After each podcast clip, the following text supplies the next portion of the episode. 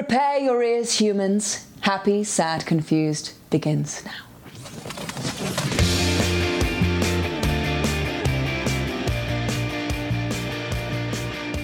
Today on Happy Sad Confused, Cillian Murphy returns with season 5 of Peaky Blinders. Hey guys, I'm Josh Horowitz. Welcome to another edition of Happy Sad Confused.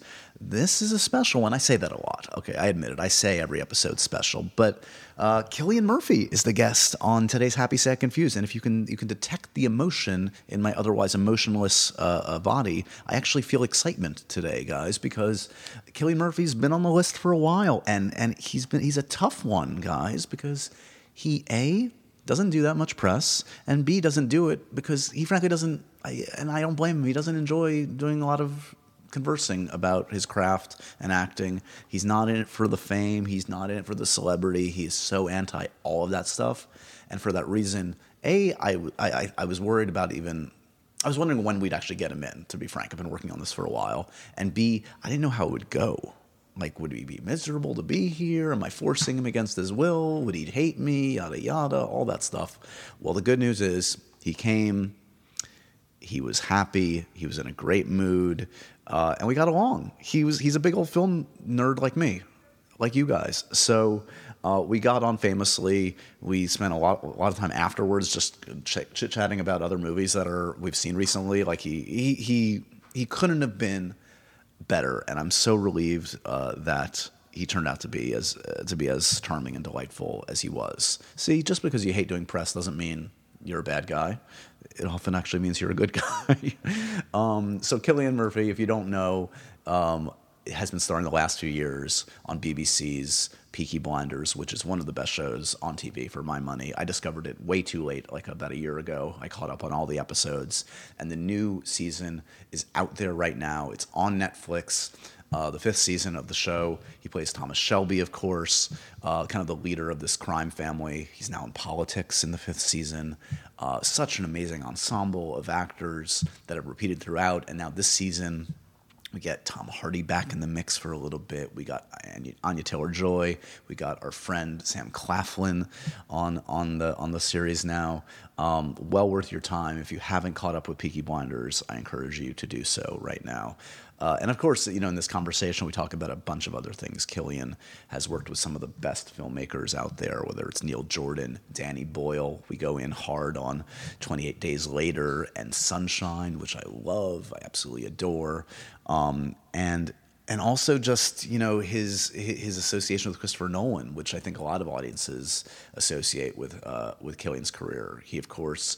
Um, was in Batman, all the actually all three of the Batman films, most notably Batman Begins as Jonathan Crane, aka Scarecrow. What you may not know is he was almost Batman, aka Bruce Wayne himself. Uh, he was up for that role. There's actually audition footage on YouTube you can find, uh, a little snippet of him in the Bat costume. Um, it didn't work out. He wasn't right for that role, but what Christopher saw something really special in that audition and decided to pivot and make him Scarecrow. And ever since then, they've worked together on Inception and Dunkirk, and I'm sure they're going to continue working through the rest of their respective careers. So um, great things can come, even if you you know don't get the part you necessarily go in for. Other great things can happen out of it. So uh, we're all the better for it too. Um, so very proud of this conversation. Very happy that Cillian came by. I hope you guys enjoyed as much uh, as I did. Um, and other than that, what, what else to mention? I mentioned last week, you know, we've debuted the new Paramount Network series. If you haven't checked out On Location, please do so. I think you're going to enjoy it. If you love movies as much as I do, this is a show all about celebrating classic movies and the classic locations where they shot with amazing guests. The first episode is up with the great Lance Reddick talking about the John Wick movies. It's on Paramount Network's YouTube page. It's on Paramount Network's Facebook page. If you dig through my social media, Joshua Horowitz, I've been posting about it, so you can't miss it. And some really cool guests to come, including Kevin Smith and M. Night Shyamalan and Zooey Deschanel and a ton more. Um, so yeah, good stuff happening all around. Hope you guys are enjoying all the cool fall movies that are starting to come out. If you've seen Joker, hope you dig it. If you didn't, that's okay too let's agree to disagree. um, that's all I'm going to say now. Let's go to the main event, shall we? Remember to review, rate, and subscribe to Happy, Sad, Confused. Spread the good word of my little podcast. and enjoy this chat with Mr. Cillian Murphy.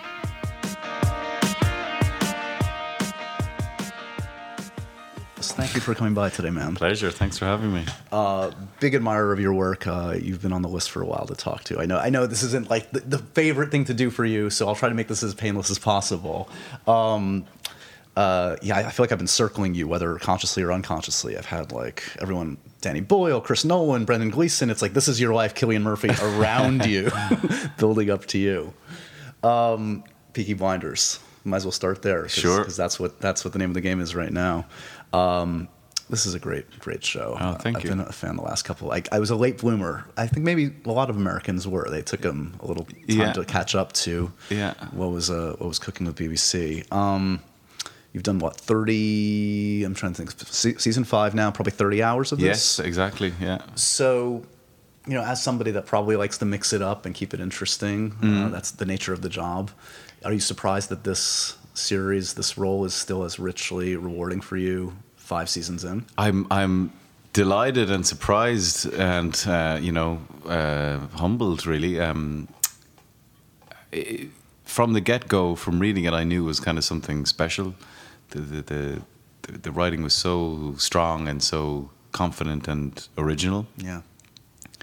Um, this is seven years ago we did we started it, so it's quite a while. Um, and uh, I was aware that something was kind of happening in television, you know, because we'd all watched um, those kind of seminal uh, American Like shows. Breaking Bads. Exactly. Ilk, yeah, sure. Yeah, and um, I, I think the BBC were consciously trying to compete, Yeah. if possible, with those kind of shows. And Steve just happened to step into that moment with these scripts, and I happened to be looking for television at that time, and it was all this lovely kind of confluence of sort of coincidence and serendipity, and it just happened, you know. You mentioned Steven. This is Steven Knight, of course, who's uh, Yeah. your close collaborator on this one. The brain, the brains behind this uh, wonderful, uh, crazy ensemble uh, and, and saga. Now, Mm-hmm. um, the way it's it's it's developed is fascinating. I mean, I, I, I almost say to like people that don't know anything about it, it's like imagine like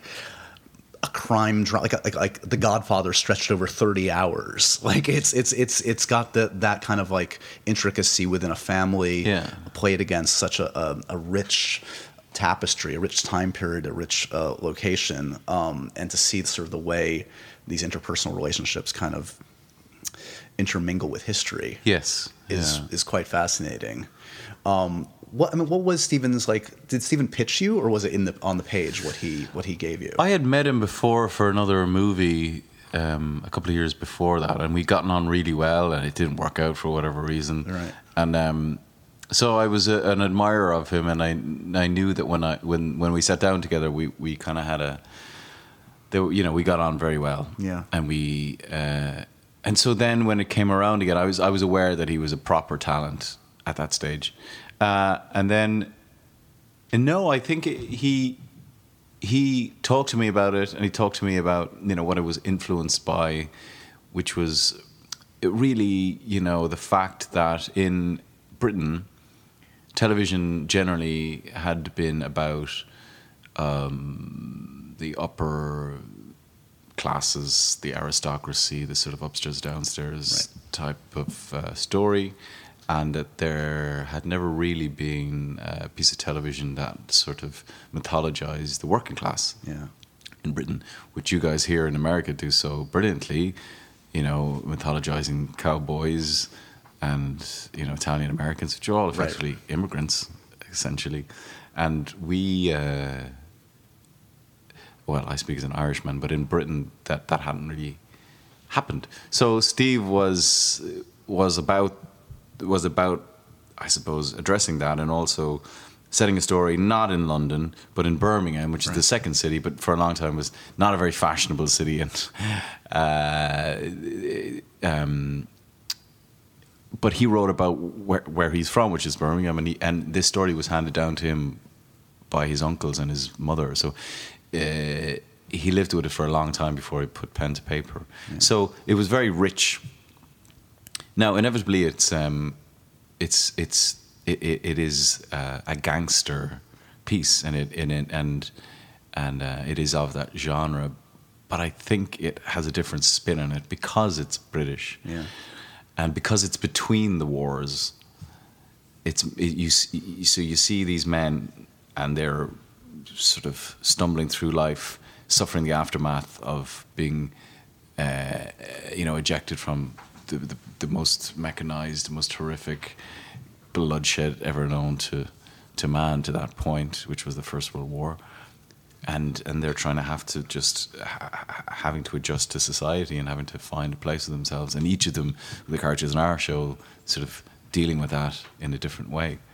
Um, so that that was a very exciting setup. So uh, from the beginning, all the characters were broken. Yeah, and that's a good place to start as an actor. You don't want a you Uh, don't want yeah. a fixed guy. You want the guy that's, trying to piece himself back together. Exactly, yeah. And he, yeah, yeah. So is are you just still discovering new things about Thomas five seasons in? Yes, for sure. Um, and he writes it so elegantly. He, he you know, he he he uh, reveals very very slowly. Uh, it's like peeling back uh, layers every every season, and you get to go. You get insights back into what Tommy was like pre the First World War. Right. And I think Steve's arc is is to ultimately redeem him um, because you know he is, in Steve's words, a, a, a you know a good man who does bad things to a good end, Right. which I really like. You know, um, and he's a contradiction, as as we all are. You know, Yeah. as human beings. So uh, yeah, every every every series now he's a politician. He's an MP. Yep. How do you how do you reconcile that with being a gangster? How do you reconcile being a father with being a gangster? How do how do you reconcile being a husband?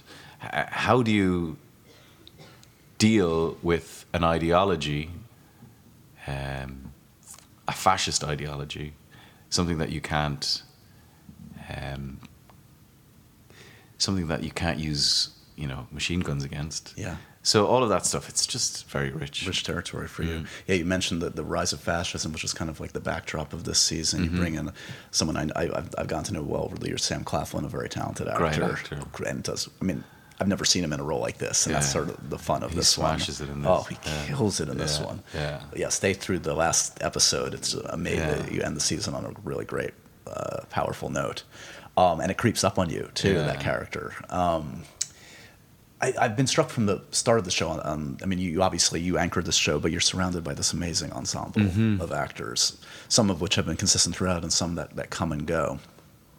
Your buddy Tom Hardy. oh. I mean, delicious to watch always. Mm-hmm. Um, you guys have worked together a few times. Yeah. Yeah, we go back, me and Tom. I mean, I, I, I kind of knew him years ago when we were both kind of getting going, and then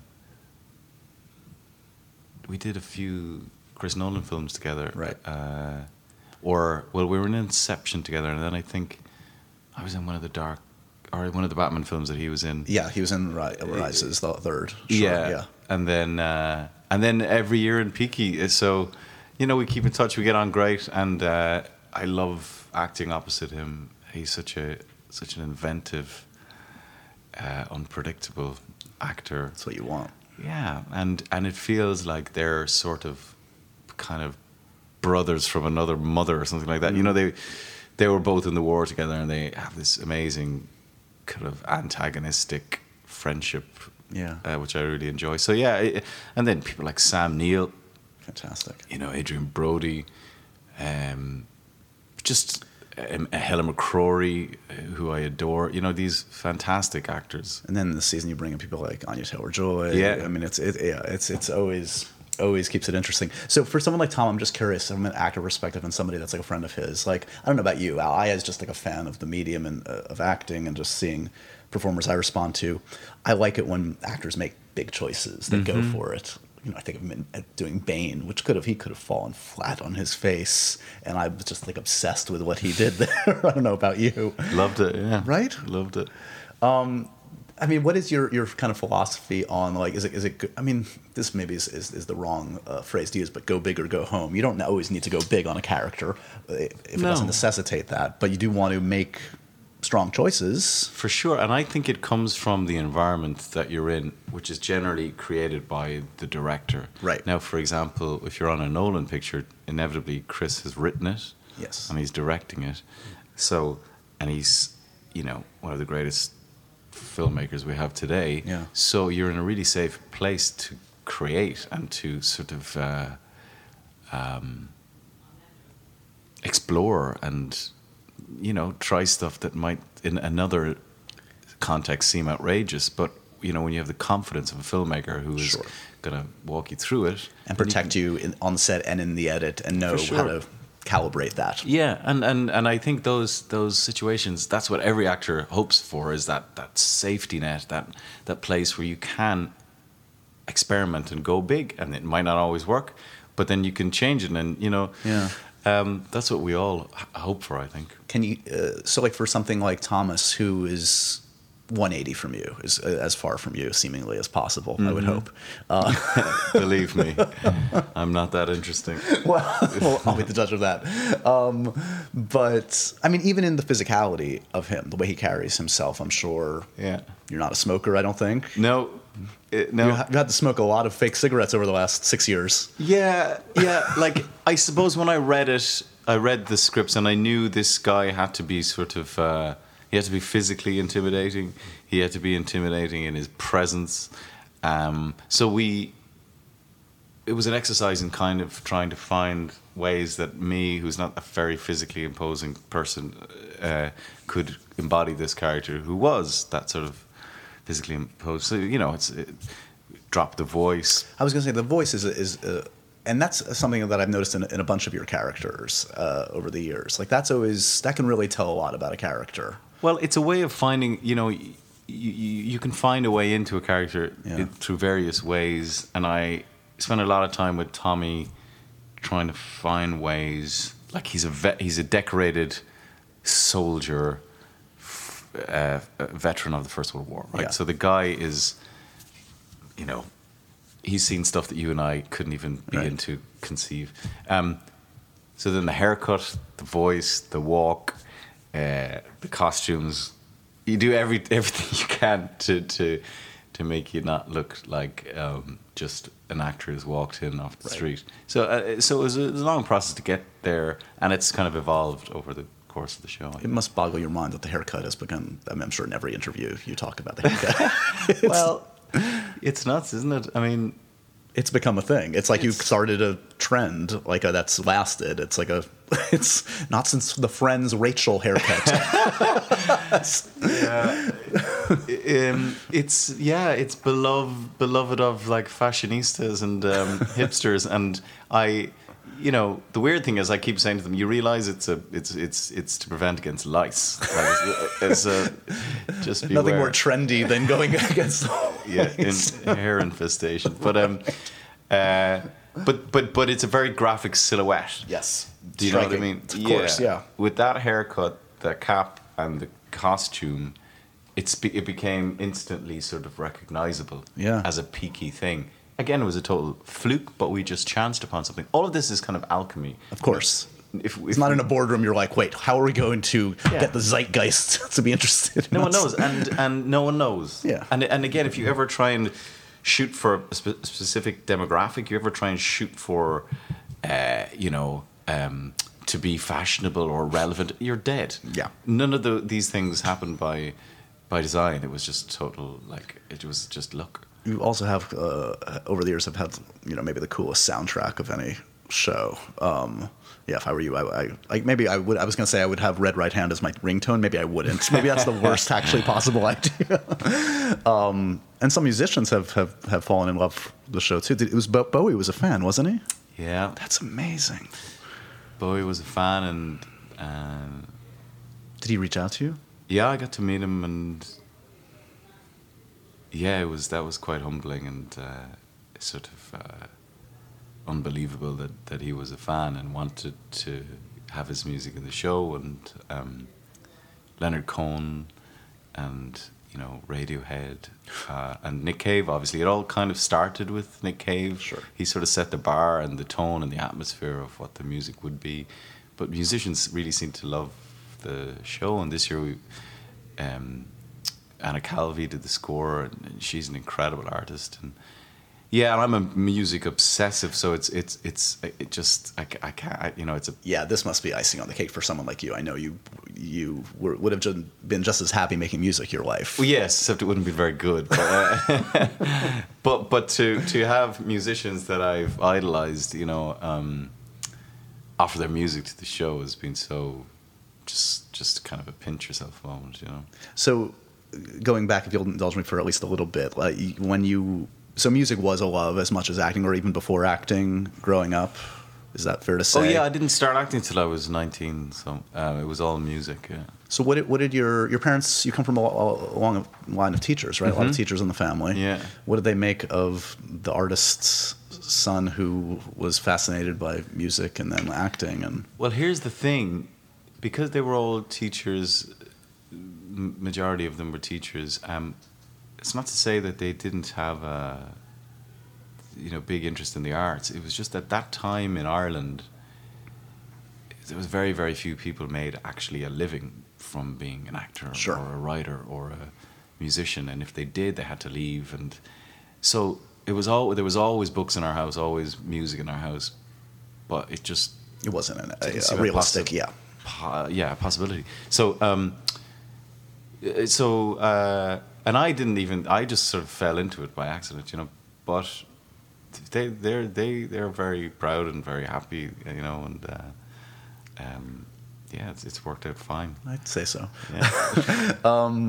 What were the films and TV that that really drew you in as a boy? Do you remember what really made a, an impact? Any memorable theater going experiences for you?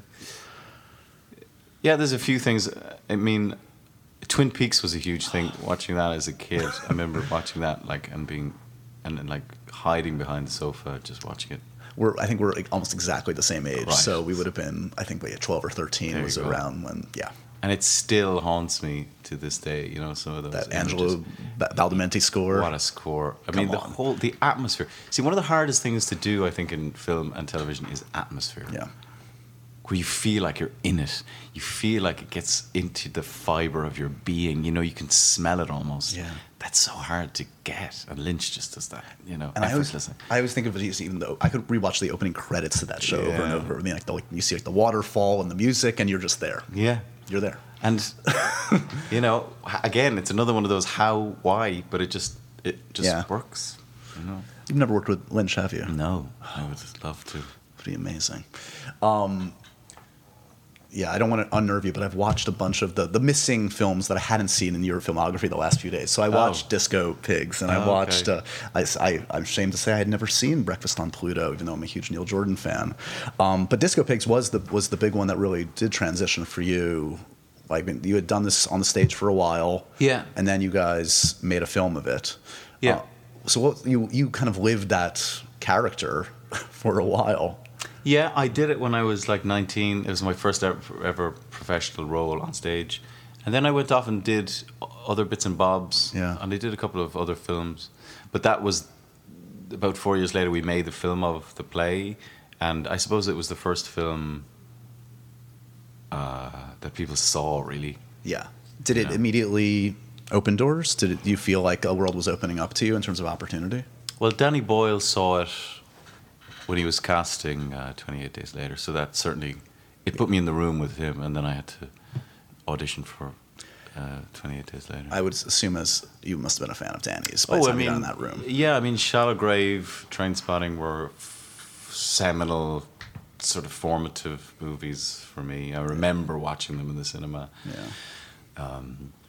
So yeah, I was like, I recognized that fact that he was, you know, world class director, um, and I worked my ass off on those auditions. Sure. Yeah. His um he's been in here and I've talked to him a number of times. He's just such a has such a spirit to him. Mm-hmm. Like he's just like he's like someone like Tarantino. You could talk to him about film for hours and he seemingly has like boundless enthusiasm. Yes, Is yeah. that fair to say on, on the Well- set of his films? Yeah, like he, the, the, the joy of filmmaking Yeah. just runs through him. And uh, I remember the thing that always stands out uh, for me about Danny is that he, he, you know, some directors will have a perch behind Video Village and they'll sit there. Danny never sits down.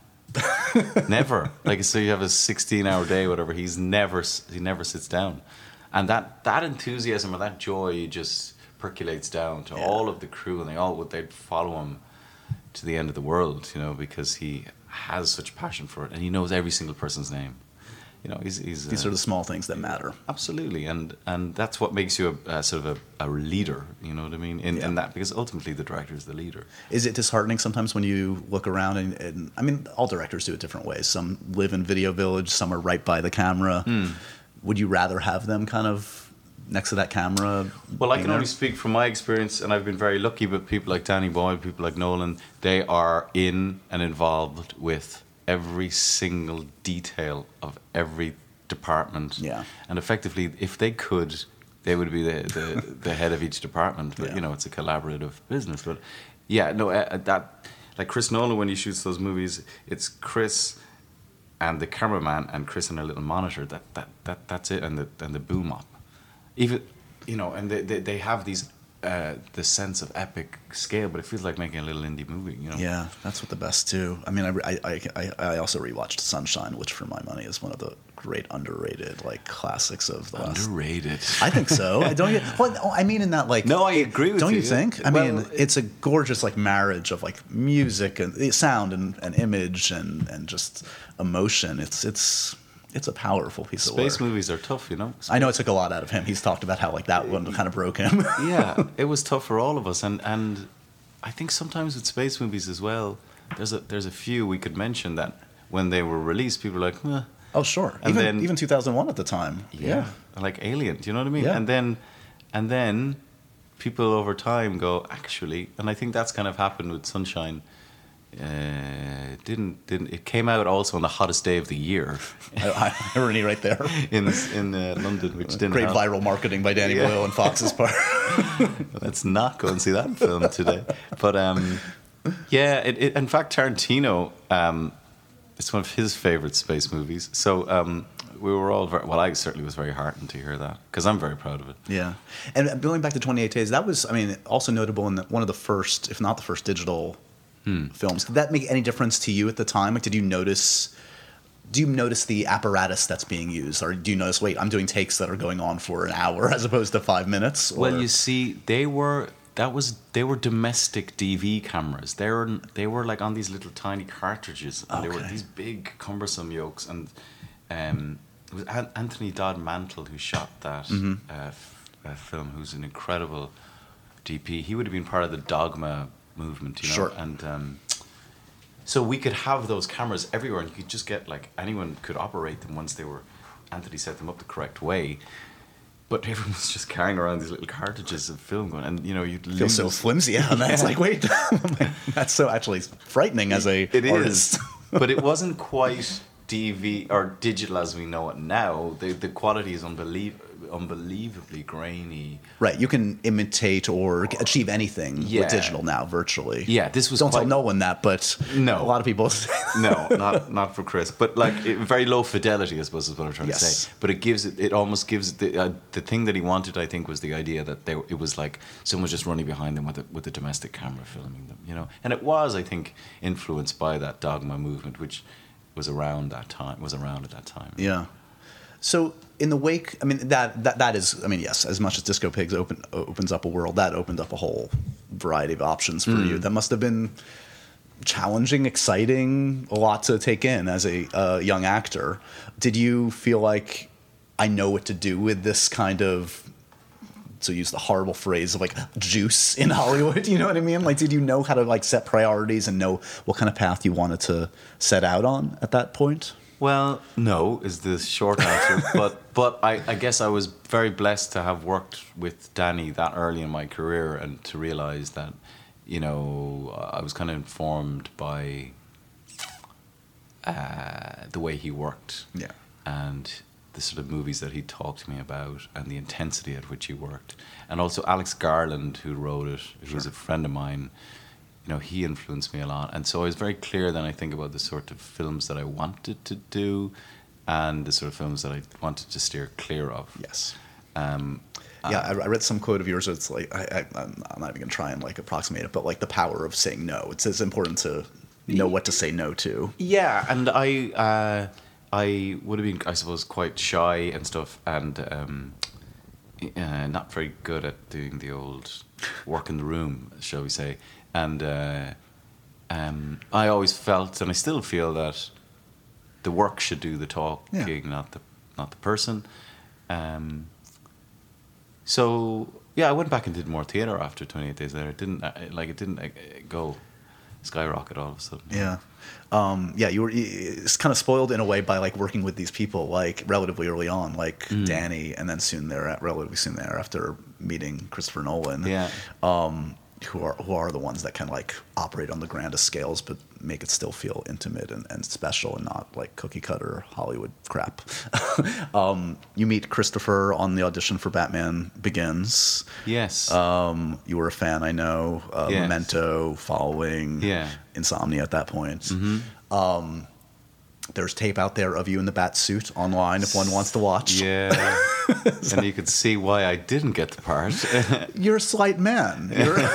You could have filled out if you wanted to. Well, you know, at that time, whatever, I, I, I knew that Christian Bale was auditioning, and I was like, well, that's obvious that he should play the, the American part. Psycho guy? But- see, look at his chest. But also, he's a, he's a phenomenal No, he's actor. amazing, yeah, yeah. And you know, it seemed to me obvious, but for me, I was just taking it like a, it was like a trip. It was like a wow, I get to go on the Warner lot and like do a screen test with Chris Nolan. Boom, I can tell my kids about that. Sure. If nothing else, and then it it turned into something else. So. Does something like happen where anybody that gets in the bat suit, you feel like you have to like change your voice and do kind of the Yeah. growl? Like it just you have to, right? Uh, or yeah. lower register. Yeah, I mean, oh, uh, uh, uh, uh, I I wasn't directed to do that, I, um, but it just felt like, uh, yeah, yeah. Yeah, you don't want to be like, "Hi, I'm Batman." No, it doesn't make any sense. doesn't It doesn't work. No, no. For some reason, yeah, it, it just it, it it it it yeah something drops when you put that when you put that cowl on. tightness in the belt or something.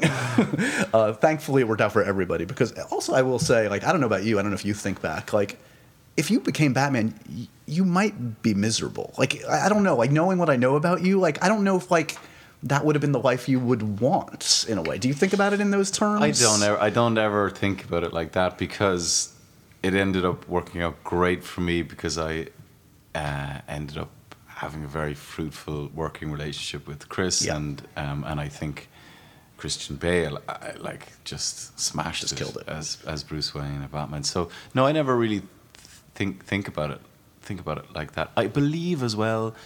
You you know if you have some sort of um, authenticity about you that you get the roles you're meant to have. Now that sounds really cheesy. what I mean is that if you if you're relatively comfortable in the path you want to move along Yes. creatively, that stuff that stuff comes to you for a reason. you know? Yeah. I mentioned I, I finally caught up on Breakfast on Pluto many years too late, but uh, what an exceptional performance. And I'm such, always been a fan of Neil Jordan's. He's so good, man. So great. I mean, yeah, and I'm sure as any great Irish actor that's on the list, you want to work with Neil Mm. Jordan. Um, and just like a beautiful portrait of Kit Kitten is such like a open-hearted, sweet character. Talk about voice. That must have Mm. been a big part of it to like find that cadence and Yeah, yeah. I spent a lot of time preparing for that one, um, like like months um, trying to get that right. Yeah. And again, it's a, s- it's it's like you know with Tommy, it's a it's a series of sort of explorations and exercises and um, just tests to see what works best and what doesn't work, and Yeah. eventually you, you kind of narrow it down.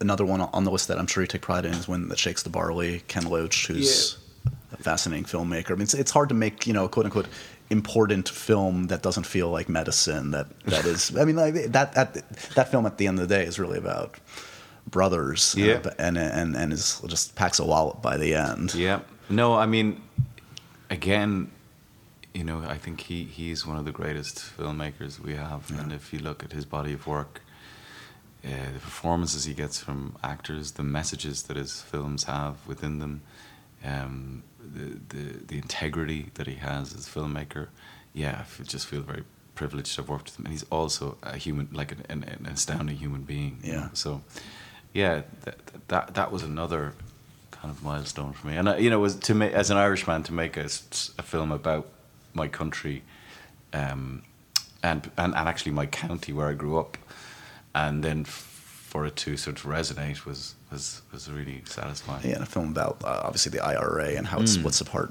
families and what it did to Yeah. to your country. I mean, growing up, just that time period, you must have grown up when the IRA. Like, what was your understanding of the IRA as a child? Like, Well, I mean, we, you know, I grew up in the '80s, really, and it didn't like the South. It, it was really just on the news. yeah, It never, never came home in any sort of tangible, tangible way. But I, you know, it was all over our curriculum in, uh, in school. Um, but but the Civil War, which Ken deals with in the film, that had never really been um, treated uh, on screen, and uh, and when it came out, like generations of like grandmothers were going to see with their grandchildren and stuff, and and um, I think it was a good thing. For, it was kind of a cathartic thing for the country. yeah. Jumping around a little bit, but like it occurred to me, I, I forgot to bring up uh, what I uh, thought was another exceptional actor you got to work with in um, Breakfast on uh, Pluto was uh, Liam Neeson, mm-hmm. which um, in a role that like uh, very unlike I've seen him do before. Um, must have been a, a treat. Is he somebody that you kind of revered when you were coming of age as an actor? Oh, absolutely. I mean, there's a sort of you know Liam Neeson, Brendan Gleeson, and Stephen Rea. Yeah. Gabriel Byrne. Yeah.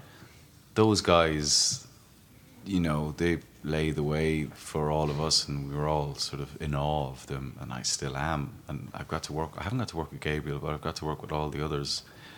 Um, with Brendan like five or six times, and Stephen several times in film and on stage as well. so nice. they were all. They couldn't have been more encouraging and more supportive of me as I set out and my whatever you call it, and and and uh, yeah, they're just gentlemen, you know. Is it weird to work with someone like uh, you're in Dunkirk and you see Barry Barry Keoghan and be like, oh wait, there's the next, Yeah. the next gen. Yeah, and how good is he? He's great. I just met him for the first time. What a what a spirit on him. he's got he's got the stuff. He really has. He's so good. You know, like people like him and Jack Reynor. You know, Jack was just here too. He's great. Yeah, yeah. They're such strong actors. Um, yeah, so yeah, there's for a small country, I think we, we have a fair output. you know. Yeah. Uh, a couple other a few things I'll, I'll hit, and then I promise to release you out into the wild, sir. Um, what did you make of the Inception script the first time you read it? Did you need a, Christopher to explain to you what the hell was going on, or did it read on the page? Uh, no, I think it, it, it, it. I think it took a few a few reads. it's dense, I'm sure. yeah, and but you have to remember he lived with that story for 15 years or something before he'd made made got to make the film. Yeah. So he knew it, every single frame of that film. And so again, you felt in totally safe, Yeah. total confidence, and like, hang on, whose mind or what level are? and he would just just tell you know work it all out for you. And again, the beauty is like at the end of the day, I mean, it's a, a film with a lot of bells and whistles, and they're gorgeous to look at and experience. Mm. But like, oh wait, it's a story about a father and a son. it's Pete Postlethwaite, one of his sad, sadly his Yeah. final performances. It's just Yeah. kind of beautiful scenes with you guys at the end, Yeah. amidst all this bombastic Yeah. excitement. Yeah, that's but that's I think that's what what what, what Chris does so brilliantly. He makes these incredibly sophisticated uh, blockbuster movies, but they have uh, real emotion. To Yeah. them. I find them incredibly uh, uh, moving. His films, you know. I, I, I, wait for the Christopher Nolan James Bond movie one day, which I feel is inevitable. Do you think it's going to happen? Absolutely. he's been making it in some ways in different forms already, and he's he's unabashed in his love. It's just does it just so. needs to be the right timing. I think, don't you? I I mean, listen, I'll I'll I'll go to see it. Yeah, I won't go down the Bond route. I know every actor that I've talked to over the years, whenever you bring up James Bond, they like, oh no, I can't say anything. No no no comment. It's fine. It's fine. Um, we have a, a weird indirect connection in that my brother wrote Tron Legacy. Oh really? he did. Adam Horowitz. Oh, cool. Um, yeah, and uh, and you of course you had a, a notable cameo Well- in that one. Well, yeah, because I, uh, um, because I adore the first movie, and who course, doesn't, you know? yeah. And it's it's again a movie I watched as a kid. Yeah. Like it would come on the telly sometimes late at night. What am I is- exactly? is this movie? And I was just bugging my agent. going, Is there any way I can? Is there anything in that that I can just be in it just for my kids? And everyone keeps saying, "Oh, they were setting it up for something." I don't know if they were. I just wanted to be in it. You know, that's all. I got some inside info. They were setting up for something Were more. they? I think you were going to come back. I didn't know that. I don't understand how a four hundred million dollar movie doesn't get a sequel. It was good. I liked it. Let's start a petition. You are on a not- notable sequel you can't say anything about. I think you just shot the new Quiet Place movie, right? Um, fun to be. I mean, John Krasinski's obviously looking. This time he could focus solely on the directing, presumably. Um, how, how was that experience? Without, I know you can't say much about it, but did it feel? Well, there's a good story about that. Um, uh, I brought my kids to see that movie Yeah. in the cinema last year, and I thought it was one of the best films of the year. And I voted for it in all the awards, and uh, um, and I I penned a letter to John Krasinski, an email, just to, and I rarely do this, just to say, man, what an achievement. Because to me, again, it was ostensibly, you know, a, a sort of a genre film, Right. but to me, it felt uh, it was all about family. Of course, yeah. And I found it like Emily Blunt's performance and and the the, the the the the family unit. I found it just so moving and yeah.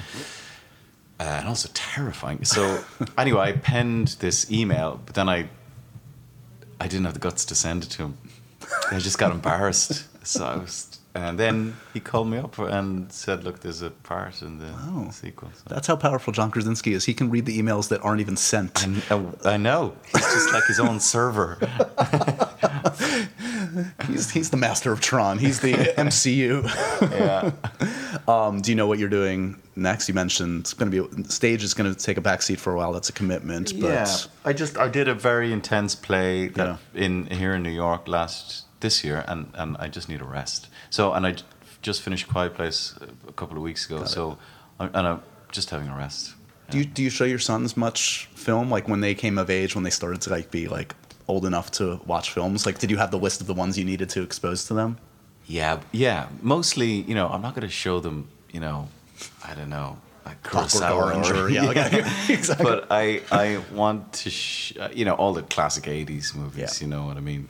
Like Back to the Future. you course, know, I mean, and all the Indiana Jones, all those movies, like big. I've had, I got such, you know, the Goonies. Just, just watching those movies and seeing the joy in their faces Yeah. watching that. That has been a real thrill. they all work. Thankfully, they still work. All work. of those work.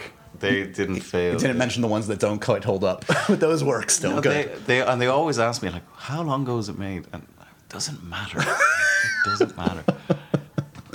Don't make me feel older than I am. Yeah. Um, Thanks for taking uh, indulging a little bit of the of the this is your life, Cillian Murphy. I, Yeah. I, I appreciate it, man. yeah. Um, I'm thrilled that you came by today to That chat about real Peaky pleasure. Blinders. Thanks, Oh. man. Uh, congratulations on the new season. Everybody should check it out. It's on Netflix.